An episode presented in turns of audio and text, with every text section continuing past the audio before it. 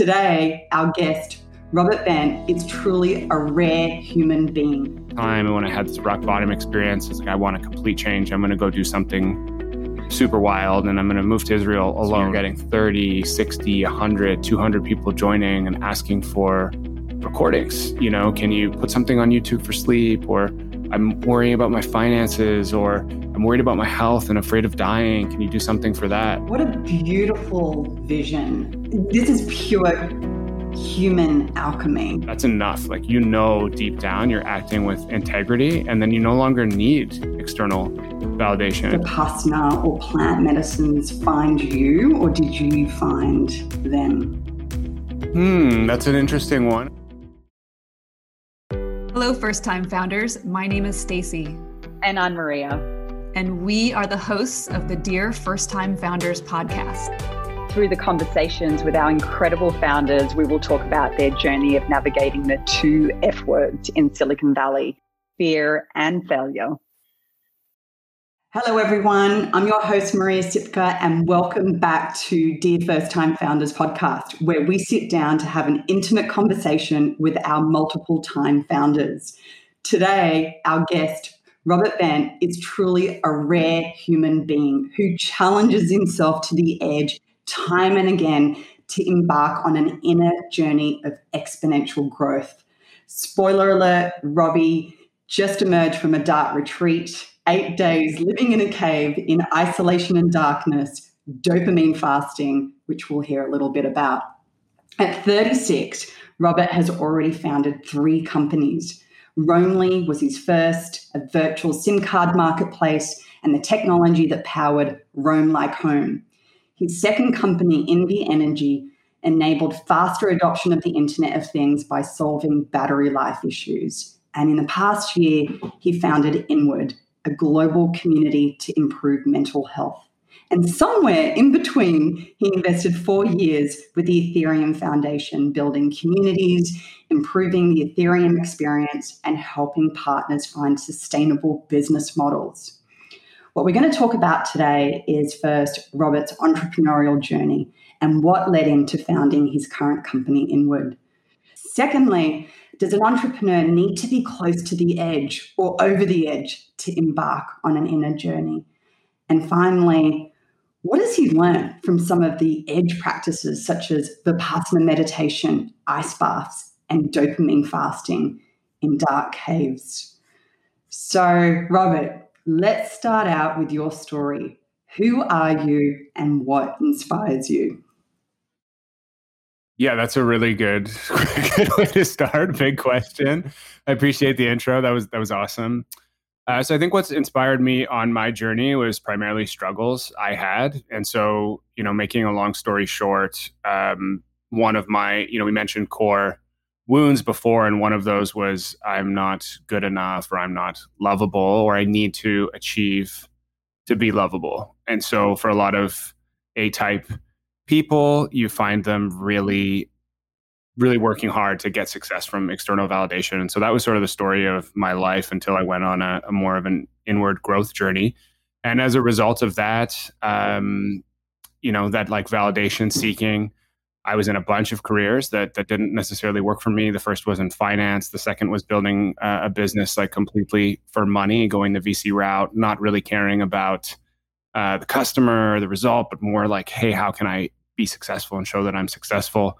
Uh, at the same time, I also struggled with you know uh, lust for material things and and drug problems um, related to ADHD, and so it was just in this place of non happiness and like really grasping and and searching for stimulation. And so to deal with that, you know, kind of hit a rock bottom place which led me to seek out uh, transformational experiences. However, I didn't know they were transformational at the time, but but sort of through luck, I ended up in a vipassana retreat, which led to a daily meditation practice, learning about psychedelic medicines, psychedelic medicine retreats, sobriety, uh, and then as a result of those things, you know, I found I found immense amount of of both happiness and and success, and due to that I really wanted to teach people or help people. I saw through meditation and psychedelic medicines, these things basically saved my life. And then when combining them with you know, an amazing fiance, a loving relationship, feeling safe, uh, and a supportive community. I found like that led to happiness and thought it could be relatable, scalable for others. And so that sort of led to this idea.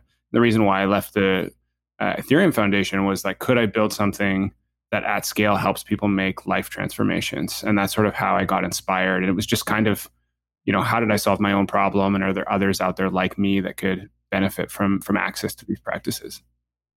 It's extraordinary that through those painful experiences, so much opportunity to serve um, emerged. Did these practices, such as Vipassana or plant medicines, find you, or did you find them?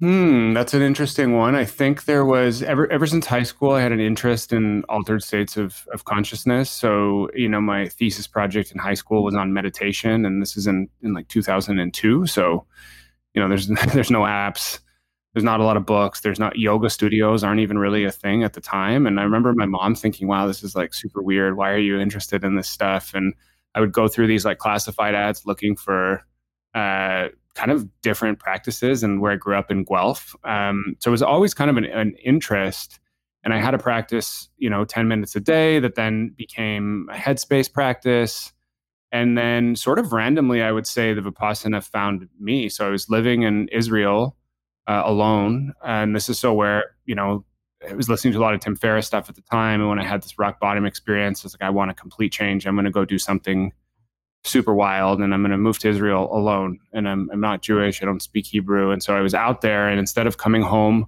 over Christmas, I realized that, hey, I could, you know, actually do a Vipassana. And, and how I'd learned about it was I was just out at a, a bar a few months earlier and I was talking about headspace and somebody was like, "Oh man, like, you know, if you're into meditation, you need to try this thing." And told me about it. It sort of resonated like, "Whoa, that's cool." And I think it resonated with me mostly the challenge piece. And so something like a core value of mine when I hit rock bottom was like, okay, if I can do really difficult things and achieve them, I can prove that I'm I'm not afraid because I had a lot of fear in my life, like growing up, fear of failure, fear of rejection, these things like manifesting. And so I kind of said to myself, okay, if I can conquer fears and do hard things, I'm not going to be scared again, or I'm going to be more resilient. And so for a period of time, which has changed now, but I would push myself to do these things that were difficult. And that was the initial, you know, kind of why I wanted to do the the Vipassana. And and so in some ways it, it found me, I guess. And like if I hadn't had that conversation at that bar, would that have been the decision I had made? Possibly not. So there's always kind of a mix and do you find something and does something find you, I think.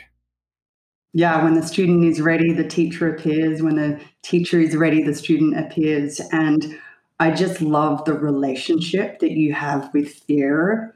You you you you got cozy with your fear very early on and you used it to your advantage. So I want to shift gears into your entrepreneurial journey because I really feel as entrepreneurs, they are tremendous catalysts for growth and for change. It's where we can really push ourselves to the edge. So tell us about your first company, Roamly. What was your inspiration to start this company? And uh, how was your company building journey? Yeah, so being totally like vulnerable and transparent, I had left finance where I was working at a hedge fund and an investment bank prior. And the only reason I had done that was because I thought, hey, this is what, you know, this is the pinnacle of success. And that was because I went to business school. And I did that because, you know, I saw my dad was successful and I thought I want to be successful. And the time when I went to university in 2002, there wasn't uh, engineering startups like there wasn't so much opportunity like there is today. And so I didn't even think about what do I actually want to do. And so when I left finance during the credit crisis in 2008, 09, I was like, okay, I still want to be really successful, but like, what are the other options? And I kind of looked at, at startups and thought, okay, th- this is the way to become successful quickly. And like, super naive approach, right? Like, not understanding how difficult it is, what style of risk it is. And like even the project I chose was in Toronto without a support system, building a hardware company. Like looking back on that, knowing what I know now, the chance of that succeeding is like basically zero. And so we built something super complex, which I'm, I'm actually really proud of that we're even able to raise the money and build like a global telecom system. So it was a operating system on a SIM card that allowed us to provision wirelessly uh, local identity. So like an at&t or vodafone identity depending on where you traveled. And then we were selling to business people to reduce roaming fees. So that was sort of the wedge to provide like a global sim card which is you know now google fi. And so we built the billing system the carrier grade system and we used angels to raise funds. We would do like kind of a man in the middle approach where we would give them a global sim. And when they would travel like another company's kind of sim card and when they would travel it would say they'd get a text like you just say $500 on a you know voice call. And they'd be like holy shit. And at this time roaming was insane. Like it was like five bucks for one meg of data so you would come back from vacation and have a 2000 or $5000 bill. And so people understood wow like there's 90% savings here. And so kind of got into that with a technical co-founder who had the idea and i thought like you know what? I'm smart. I can raise funds for this. I can lead sales. I can build a team. Like you know i've done finance. I know how to do this. Like couldn't be further from the truth and just kind of went at it all day every day for for 4 years. And at the time I didn't know anything about like lean and the concept of lean. And so I was like oh this has to be in every phone. It has to work in every country. And I had no help so I was just trying to do it on my own. And then you realize how much you don't know like the first time my first time hiring somebody. Like what does a job interview look like? How are you assessing if they're good? Like what roles do you even need in this company so like, how do we structure the team? You know, and then my thought was, well, I don't know what I'm doing, so can we get some senior people? Huge mistake. So hired people from like a very senior telecom company uh, in Canada who had 7,000 people working for them in a, you know, 10 person environment. And all of a sudden the budget's exploding. We're hiring all these people. I don't know what people are doing. And we're building something that's just like way too much money versus building for, for product market fit. Like the reality is we could have built something, you know, for Toronto customers with an iPhone 4 going to the UK and started with that and like mastered that product before adding features and having it work in every country. And so it's just really interesting that I didn't know any of those concepts. And so you kind of have to, as a first time founder, figure these things out on their own. And so something I learned from that is, you know, now when I want to do something, find the best three people in the world at that thing and I'll talk to them. I'll interview them for two hours, like for anything. If I'm going to build something as simple as a website. I'm going to build a platform, if I'm going to lead an SEO strategy and marketing, I'll find people who know what they're doing and talk to them because when it, you know, everything is specific to your business, but when you go into a category, usually you can like figure out a lot of the red flags in advance. And if I had done that uh, back then, you know, I would have saved $25 million in building out this crazy system. I love that. So there's a few things there. First is the intentionality that you give into a venture very much determines the outcome. So if you don't embark on a path with the purest intentions, truly knowing who you are, then it often comes and bites you on the butt, whether it be with friendships, whether it be with companies. Would you say that that is also a reflection is to really question why am I doing this? I think you, and so this happened to me a couple times, but I think the difference, like it can still be successful. I have many friends who've started something to make money and, and they've been successful. I think the issue becomes if you want to build something you care about, things are, are likely to go wrong at some point.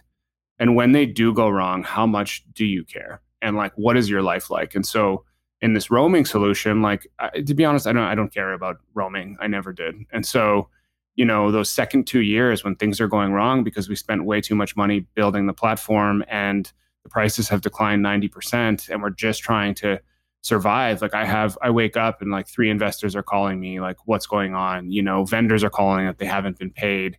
I'm negotiating like a, a bridge loan to keep us going. I have to fire employees. It's it's like terrible. Like it's just a terrible feeling. And then there's this like incessant fear around you're going to fail you're going to fail. What are you going to do for money? What about your parents and friends that have invested? It's like just this feeling of sickness every day. And so, you know, I, I look at my venture now, which I'm building legitimately to help people that have the same problem I did, where I can be out in the sauna and we, we can talk about that after, but, you know, guiding someone, facilitating somebody through a class, and it's like pure joy seeing the smile on their face. And so, if something goes wrong here, which like at some point it will, you can use that customer experience, that customer joy, that care for the customer to power you through. And so if you don't have that when you start, it just becomes very, very challenging. And then the second point there, which happened to me as well, you know, I worked at the Ethereum Foundation for four years and it was like a beautiful experience, amazing people.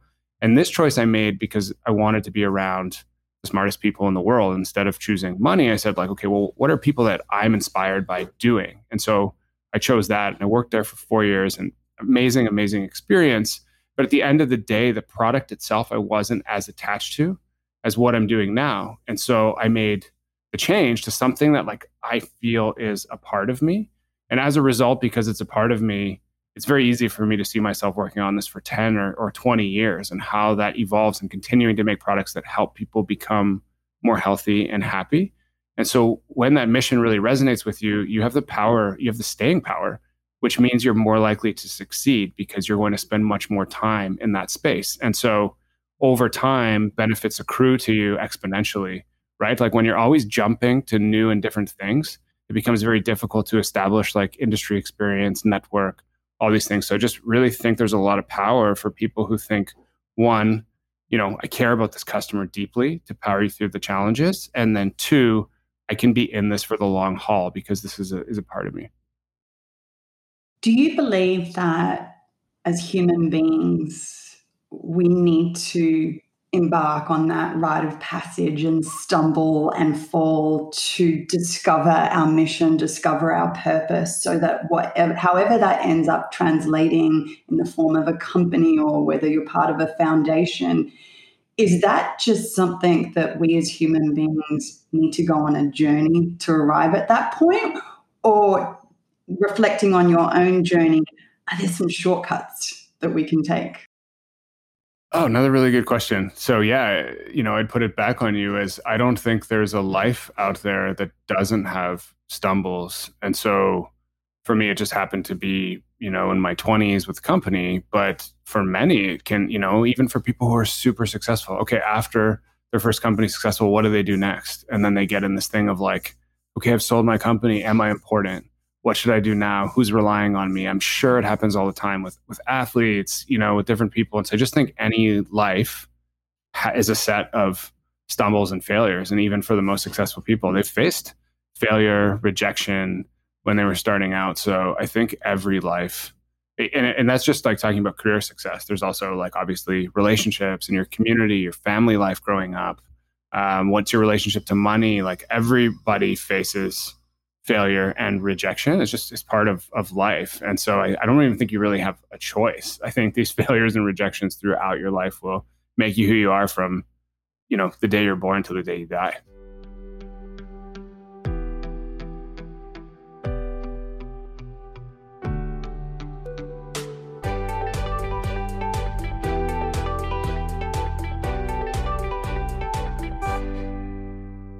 I want to jump to your most recent company because I feel like the journey that you've been on, not only building a company now, you're creating community spaces for people to feel truly connected to who they are and how they show up in the world. So let's just fast track to inward and tell us about that journey. What catalyzed that journey and how is it unfolding for you? Yeah, and so as I as I mentioned, like sobriety was a struggle, and and this experience at Roamly kind of left me at, at rock bottom. Where after four years, the company ended up failing, and I had to let everybody go, and I was just in a really really tough place. And as a result of that, I moved to Israel, got into vipassana, got into psychedelic medicines, found sobriety, met my fiance, joined Ethereum, and then all of that happened All of that yeah, I was, in, I was, in, like a two year, two year, a two year window from like rock wow. bottom to wow, I feel amazing. And I was kind of reflecting on like, why do I feel so amazing? And it's because I had like the support of somebody, you know, in my life, which is like one of the most important things for me to be healthy. And then uh, a daily mindfulness practice. And then, you know, the, the psychedelic medicine sort of gave me the power, courage to change a lot of these habits. So I kind of looked at that system and while I was at Ethereum, wanted to teach others. And so we'd have morning meditations at work. I would write about my experiences and share them. I would lead psychedelic medicine experiences for friends. And I just, over a four year period, struggled to get a lot of traction. And so I found in teaching meditation, the feedback cycle is quite long. And I just didn't have the skill to like get my friends at their starting point into this. And so a lot of them are like lawyers and bankers and kind of, you know, you mentioned spirituality and they're sort of allergic to that term. And it's just like the standard mainstream person. And so I'm like, okay, how do I, how do I like help these people? And, or how do I get them to feel like, like I am? So, you know, started out, we were going to bathhouses like every week. I've probably been to 70 bathhouses in Berlin and San Francisco. I was working for Ethereum and, and groups of 40 people would join at these conferences and, and the experience would be amazing. Nobody would be on their phone. Everyone would be chatting. For some reason, there was this connection happening. So I moved back to Toronto. My water wouldn't go cold enough in my house. So I just did a do it yourself, built an ice bath in my backyard, like found the plans online had a had a team come and like help me out. And we spent a weekend building this ice bath. And me and my friends, my partners from Inward, every night at first would just meet in the backyard and we'd host groups. And so, you know, five people, seven people, nine people, ice bath with a guided meditation. So you could sit in it for two, three, four minutes and then a campfire and then everyone would share. From that, uh, a community formed, you know, 100, 200 people in a WhatsApp chat. What? This is crazy. Like people love this this thing, right? And it's like extremely social. And so he started doing a ton of research, read every research paper on it, Rhonda Patrick stuff, Peter Attia stuff, Wim Hof stuff, and started realizing it can be used for meditation. Like it's a really great way to increase the norepinephrine in the brain, which is a neurotransmitter responsible for mood, attention, vigilance. So physiologically, it brings you into a meditative state. So for people who are struggling, this was kind of the perfect onboarding with immediate feedback. So it starts getting cold. And we look at my garage and we're like, okay, let's convert the garage to like an underground space.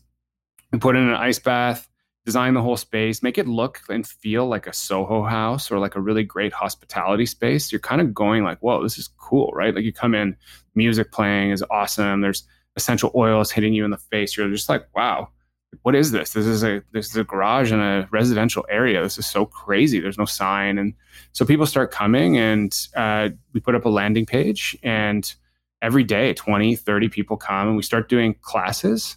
So you know, five people in the darkness in the sauna sharing their fears, or a couples plunge where couples are holding each other's pulses, doing an eye gaze, and kind of taking experiences from meditation retreats, psychedelic medicine retreats uh, therapy, couples therapy, all these different modalities that connect you to your body and emotions and wrapping them in a way that makes them like cool and fun. So we would never be prescriptive, like, hey, this thing's wrong with you, you need to work on it. It would be like, whoa, this is inspiring. Like I'm feeling gratitude. I'm feeling into my my body. And and that sort of was something that just kind of happened at, like all good startups, I guess, just kind of happened from being in the space with people and, and watching. And so you know, during COVID, we had to close down, which was a bummer. And this is still a side project for me at, at the time. But we start doing breath breath work online. And the breath work was one of the modalities we were using in the sauna, using with the ice bath. I had done the Wim Hof uh, course and I had been teaching breath work for a while.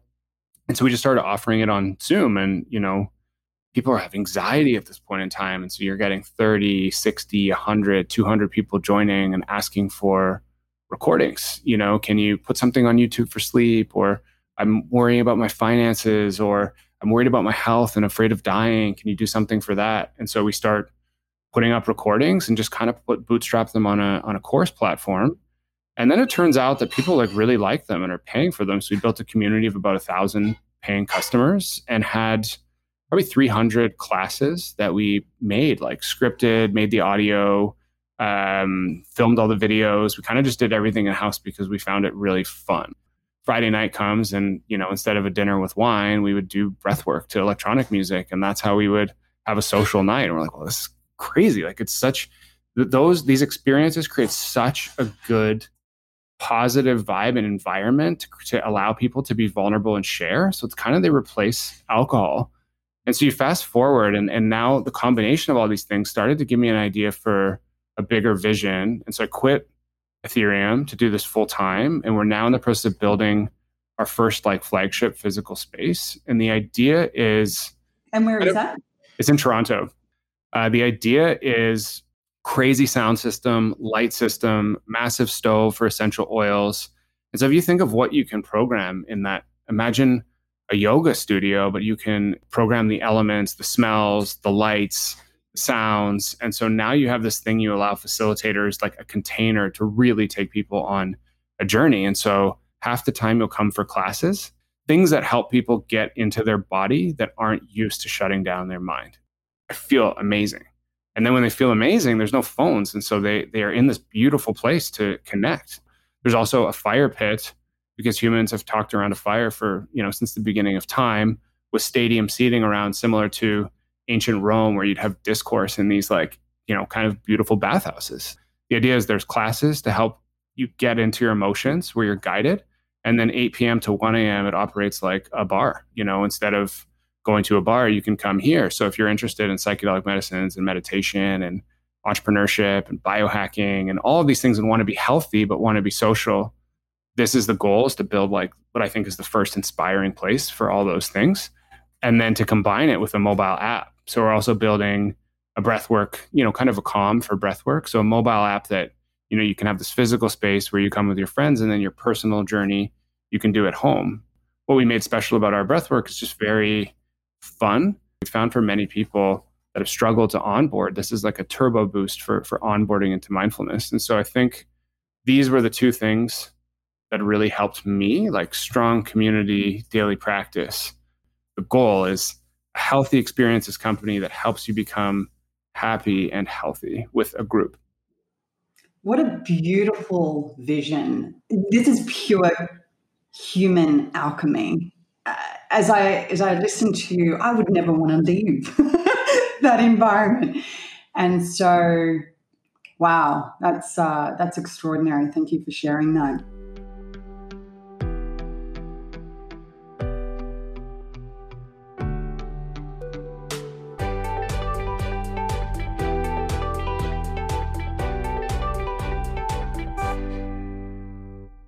So I want to now move to your dark retreat. Tell us about what happened to you in the lead up to making a decision to go on this dark retreat. I want to talk about dopamine and really, you know, how that wreaks havoc with us, especially as first time founders to what you described earlier in terms of your journey, our, our dopamine is just going to be dialed right up. So, tell us about your experience and what you learned and how that's catalyzing parts of your new venture. Yeah, so there's a lot here also. Um, okay, where to start? So, I think leading up, every year I try to take, do some type of let's call it a pilgrimage. And this was common and it, you know, in, in cultures past. And the idea isn't a vacation. It's not like you go on vacation and give in to your urges. The idea is this like pilgrimage that's difficult where you learn and sort of have a reset. And so if you're thinking of like you want to break as a founder, the best way you can take a break is through restriction because that's going to build your energy for when you come back. And so it could be a Vipassana retreat, it could be some type of extreme sport. It could be, you know, a, a, bit of time in nature. It could be a dark retreat. It could be psychedelic medicine retreat. There's all kinds of different things that reduce stimulation and then help you to build back your your energy, your creativity, your inspiration. And so I've tended to do one of these a year. Usually they're they're like kind of resilience challenges, as you mentioned. And they started based in like conquering fears. And now they've moved to just total relaxation resets. Uh, so when I come back, I feel empowered again. And this year, particularly, was challenging. A lot of habits that I have started to go out the window, um, and they happen slowly. So it was like really difficult to pinpoint. So gyms close, right? So all of a sudden, I'm not really exercising anymore because I don't personally like working out from home. So you know I, that that's kind of the first to go. The next thing, I'm starting to check Twitter all the time because we have a physical space. So I'm trying to like okay, what's happening with COVID? I got to solve this thing. Is there going to be a vaccine? How dangerous is it? Are we closing? Are we not? What's going on with the city? And so I'm always on there. And, you know, I start to develop this relationship where I'm just checking Twitter. And then I've started two businesses at the same time. So all of a sudden my email flow is doubling. And because everything's remote, you know, it's, it's seven hours straight on Zoom. So there's no boundaries. I'm not eating properly. Then I'm, because I'm working more, I'm drinking more coffee, you know, and then because I'm drinking more coffee and there's so much stimulation at night, I don't have the willpower to eat healthy. So I'm now eating like Uber Eats and, you know, I'm having a, like a burger, or a big pizza before bed, which screws up my breathing, which screws up my sleep. So all these things work together because I'm too stressed and overstimulated. And so if you're an entrepreneur, no matter like I'm doing the thing that I absolutely love, most days when I'm actually working, it's on something that I love doing, at least like 40% of the time, some type of creation, being with people, talking about the vision, building. Like I, I, I couldn't do anything more than this that I loved more. And it's still led to to burnout because it's just too much. And so there was no time that i was creating for myself. And and i know that this stuff is important. I have these habits. I've had a meditation habit for years. You know i, I just mentioned all these other things. I have a wellness center in my backyard and it's still snuck up on me uh, because of these rapid changes due due to covid. And so i noticed i was just completely overwhelmed where i would get up and just work on 15 tasks but it became hard to go deep and focus and so yeah, I was, you know, moving things forward, sending out emails. But if I had to like read a paper, it was like putting it off. I had to build a complex financial model. I would put it off, like the hard thing to do. And it was because I was too overstimulated. So I would, you know, if you're listening and you're like trying to watch a movie at night, but you're also on Twitter, like I, I on the way to the dark retreat, I actually missed one of the flights because I was in my email waiting at the wrong gate. And then I like noticed, I was like, oh my God. And so I went into the retreat at like 200 miles per hour. It's like driving a sports car, like an F1 on the track, like right into the wall, basically. And, and so that was the idea was like, hey, I want to, I want to shut off. I want to go on this pilgrimage. I want to reset because things are getting too intense, and I want to build my my power back. So that was kind of like setting the stage for how I got there. So tell us about you were there for eight days. So, what were some of the themes that really surfaced for you, or maybe even some of the feelings that you had to sit with? Describe some of those moments for us. Yeah, and there's a lot, and so we can throw a, the article in the. You know, I wrote a pretty detailed blog post in the show notes because it's just it's a very intense time. Is there's no way to to turn off. So even in, in some of these other things like a vipassana retreat, like you can open your eyes. You know, you're you're you're eating at some points there's other people there. In, in the dark it's almost claustrophobic at some points especially in the start like like a vice on your your head. Uh, and you, you can't turn it off. You know you're you're seeing one thing with your eyes open you close your eyes you're seeing the same thing. You turn your head there's nowhere to to hide. And so there's sort of a pervasive fear. So one of the one of the learnings was or one very interesting one that's you know is highly recommended is just dealing with fear and so and how to repurpose.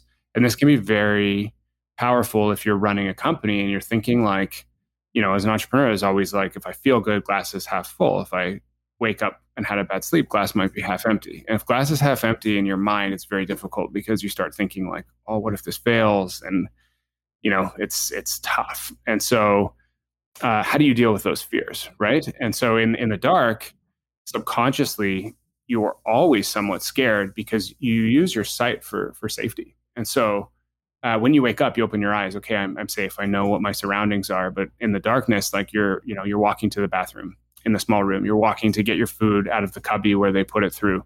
You're eating in the complete darkness. Like you can't see. You know nothing's going to grab you consciously, but subconsciously, it's like I, I need to be alert. I might be in danger. And when you wake up, it's like I'm immediately panicking. Like I'm stuck in this place. Can I breathe? There's nothing here. And so you would have to use your breathing to calm down. And so you can realize how you can use your breath to move into parasympathetic state when you're stressed. And so stress is just a sensation, emotion when it's coming up. You can actually breathe long, slow exhales deep into the bottom of the lungs and completely change your state. And then when you're changing your state, an exercise they taught me was sort of like breathe, breathe, relax, relax, relax. You're relaxing your body for, for minutes on end and then in your thought process starting to inject feelings. And so it could be bravery gratitude some type of feeling you want to cultivate that you felt before. So maybe you remember when you like helped that person you know when you passed that test when you did that hard thing and and what it felt like. And through that practice and, and doing it probably thousands of times over the eight days you just learn that you can change your state at will at any time. And when you know that when fear comes up and you identify it you can use that to change state so that was like a really powerful tool that I kind of learned there, practiced, and that is now uh, in my life. Wow. You completely rewired and re anchored your relationship with fear. And that seems to be a common theme throughout your life. And then you, you, you tap into those feelings and those experiences when you're back in the real world. And no doubt that gives you a tremendous amount of strength and helps you really empower others. I loved reading your blog post. It was very detailed. I almost felt like I was there. I was laughing out loud. I was crying. You have an extraordinary way with words. So that's a true gift. I would encourage everybody to read read that post. Um, something that you wrote that I'm really curious to understand more about. You wrote, "Leadership is the antidote for external validation." Talk to us more about this. Yeah, and so I, I had mentioned um, external validation as being something I was always craving, right? And it was from, you know, in grade two, putting my hand up, I know the right answer, to like competing to go to the best business school, to wanting to, you know, have girls like me and, and have nice things, to wanting to have material things to prove I was successful, to like wanting to build a successful company. Like this is a result of lack of, of self love. And that was like my core wound, which led to drug use and all kinds of stuff, and which I've like had to heal over time. And so this this external validation to me the antidote is is real leadership. And so when you stop focusing on the external and focus on the internal, you actually find, you know, and it can be through self-love, but to me self-love comes from helping others. And so leadership is like what I what I really was getting at when I was thinking about that. It was just our, our team and we've empowered hundreds of people this year and we're just getting started but to to change their life. And like what does that actually feel like right? It's setting this like really good example of like being sober doing these practices like building this thing. I had one of my best friends now has become one of my best friends struggling with addiction and has been sober for a year and he called me on christmas saying like hey man you you know you changed my life without you and the inward community. This was the first time i've been able to be be sober. And so it's like what did that feel like inside. And so it kind of is this idea of okay, if you're a leader and instilling these practices, that's enough. Like you know deep down you're acting with integrity and then you no longer need external validation. It just comes from you know having these values and and, and following them i think implementing them and so it was just a reminder to me that all this stuff like sometimes i get even with this business like okay i want it to be successful i want to build x amount of units and it starts to feel graspy versus focusing on just the the customer you know these people who become my friends helping them being in there with them listening to them being a, a, leader being an example. When i do that i'm not worried about the external validation of like is this a vc funded thing? Is it going to make a ton of money? Blah blah blah. All these you know kind of external things. They don't matter because i'm just kind of being a leader to my community. And that feeling i think can get me through anything Self love is serving others. I love that. It's so powerful and so true. So, as we wrap up here, uh, you have so much to share in so many ways.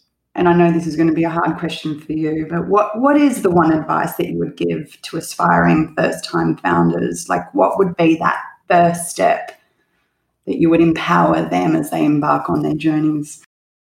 Yeah, I would think just based on my experience, what comes home the most is like pick the thing that inspires you. So think about the customer when you're building and like, do you care about them? And if the solution you're providing them, like, does that excite you? So, and it doesn't have to be complex. Like, we're not really even building any tech in this product. It's just like what excites me. It's like I think about a breathwork idea I record it and then put it out and see someone listening to it. You know, we did one, a couples one where there's some eye gazing and breathing together, and like that makes me happy. And so, simple idea, this makes me happy. Like, does your customer and the problem you're solving inspire you? And if not, if it doesn't make you happy, does it at least inspire you that you want to solve this problem? And I think that's the number one thing. If you don't have that with what you're doing, it's going to be really hard when things go wrong or you know when you need to, to give up something. So i think really search for that you care about your your customer. Beautiful. You're an avid reader and listener of podcasts.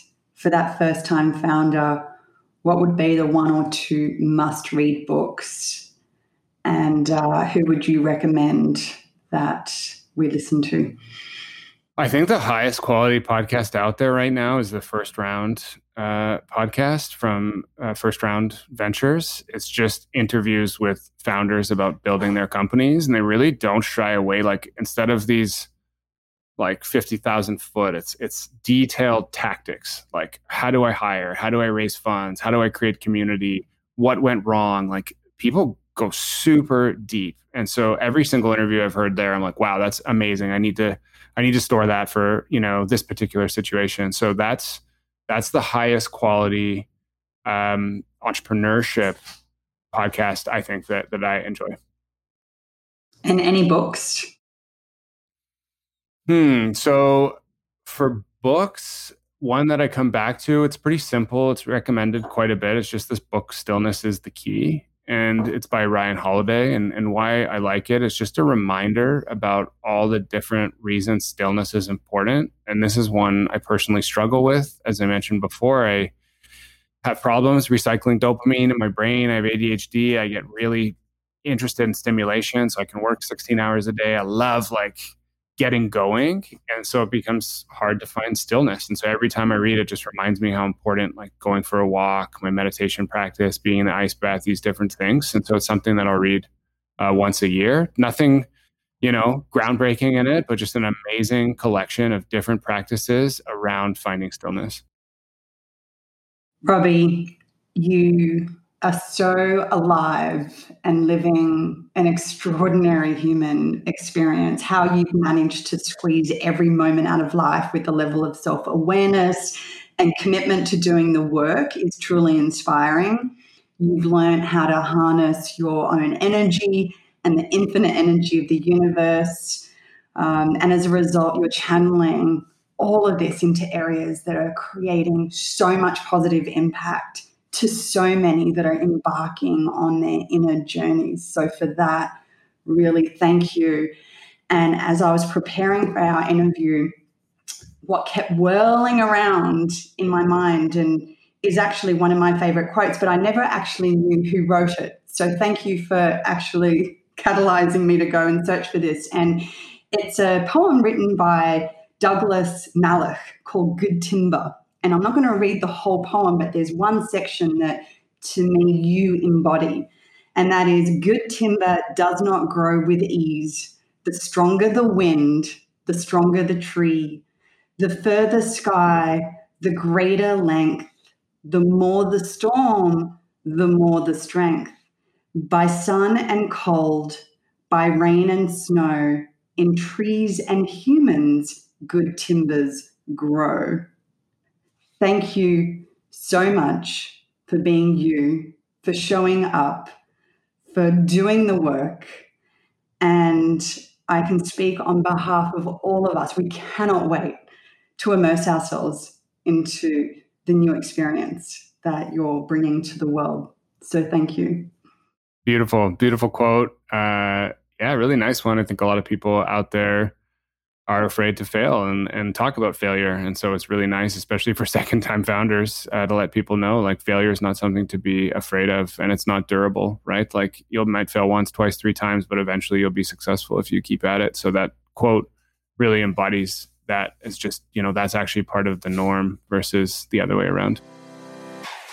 Thank you so much for listening to our episode. We'll come back with more inspirational stories Friday night bi weekly wherever you find your podcast. And if you feel inspired and want to connect more with our founders, please follow us, Second Time Founders, on Facebook, Instagram, Twitter, and LinkedIn. Thank you, and we will see you all in the next episode.